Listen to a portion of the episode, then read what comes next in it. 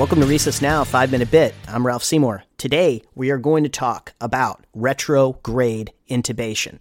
Now, as I said on the last uh, 5 Minute Bit uh, series on the surgical airway, I really struggle to find a, a true indication for retrograde intubation. I, I think it may have a role in, in, in, certain circumstances, but I still struggle to figure out when I would do this procedure. I think it's important to understand the procedure though, because it's not, it's a nice thing to have in your back pocket in the, in, in the event that you need to do this. Okay.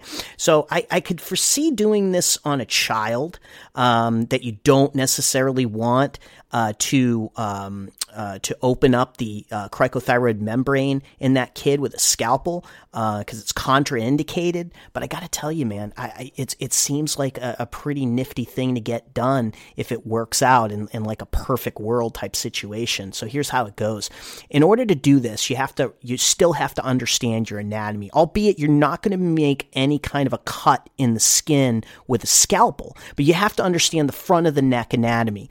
So this procedure is really going to require two operators. You're going to have to have a front of the neck guy, and you're going to have to have uh, an intubating guy. All right. So somebody at the at the uh, the head of the bed. Okay, and then somebody at the uh, front of the neck. All right. So the guy at the front of the neck already prepped up, you know, with a um, with some betadine and such, and identified the landmarks. Still have to identify the um, the cricothyroid membrane. So what you're going to do is you're going to grab a triple lumen kit.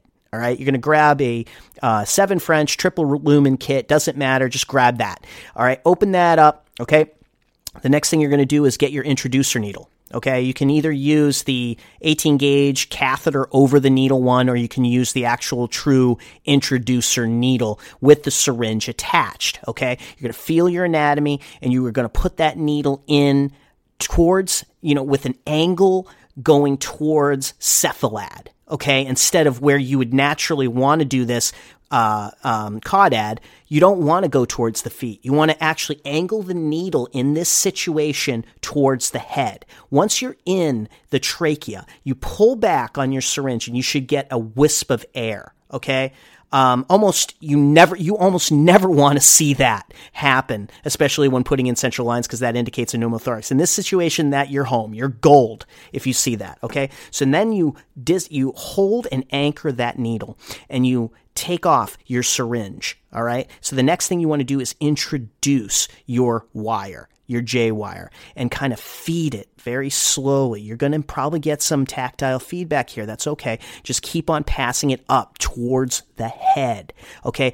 Now, the guy, the, the second operator that's at the head of the bed will ideally have a laryngoscope in the patient's um, in the patient's airway, right? Lifting up the tongue and allowing easy passage of that wire to come through the oral pharynx. Now, if it shoot, the wire is going to do what the wire is going to do. So if the wire decides to go up the nasopharynx through the nare, that's good. That's fine. Who cares? It doesn't matter. As long as the wire comes out, that's what you're looking for. But ideally, it's going to come out through the mouth, and the guy that is at the head will have the laryngoscope waiting for that wire. Now, in this situation, you've got to ask yourself if you're an astute player here, you're going to ask yourself, why if you have somebody with a laryngoscope in the mouth? Why is it that he just can't use a bougie and get the intubation? Well, I think in a perfect world, this situation would be happening with this guy that's at the head of the bed trying to intubate, either by bougie or whatever mechanism,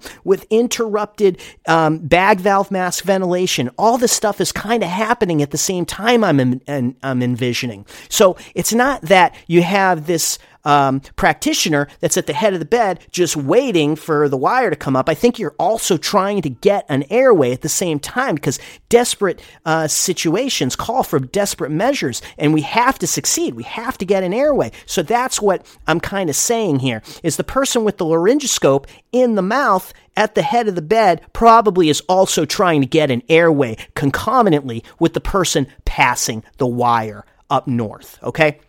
So now you have the wire. The, the person with the laryngoscope at the head of the bed sees the wire coming up. They're going to grasp that wire either with a, a pair of forceps or with their hand. They grab the wire. Now they have control of the wire. The person at the front of the neck will now take a needle holder and just clamp that wire at the skin so it doesn't, so you can't pull the wire up through the mouth okay? Because you don't want that wire to move, you want that stabilized.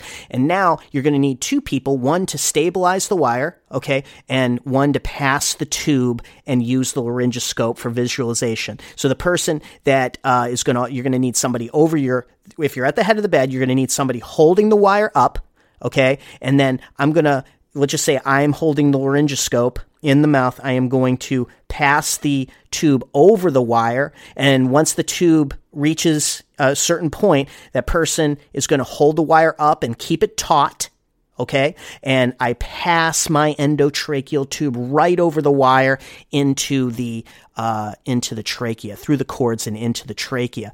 And in a perfect world, this is how it would be done. If you get if you get hold up or any if you get hung up by any of the paraglottic tissues, you can always rotate that tube in a counterclockwise fashion maybe uh, 90 degrees or so to see if you can just pass that tube, that last bit through the cords. That's a maneuver that I've had to use in the past, but this is retrograde intubation. Not sure if um, there you know probably there's always a better way to accomplish this um, but it's some you know it's a it's a tool that you can keep in your back pocket if you ever need it. And i think it's kind of cool. I've never done it. I have no experience with it. I know how to do it. I know you know the equipment for which um, you should uh, you should perform this skill with um, but that's it. This is ralph seymour five minute bit. Thanks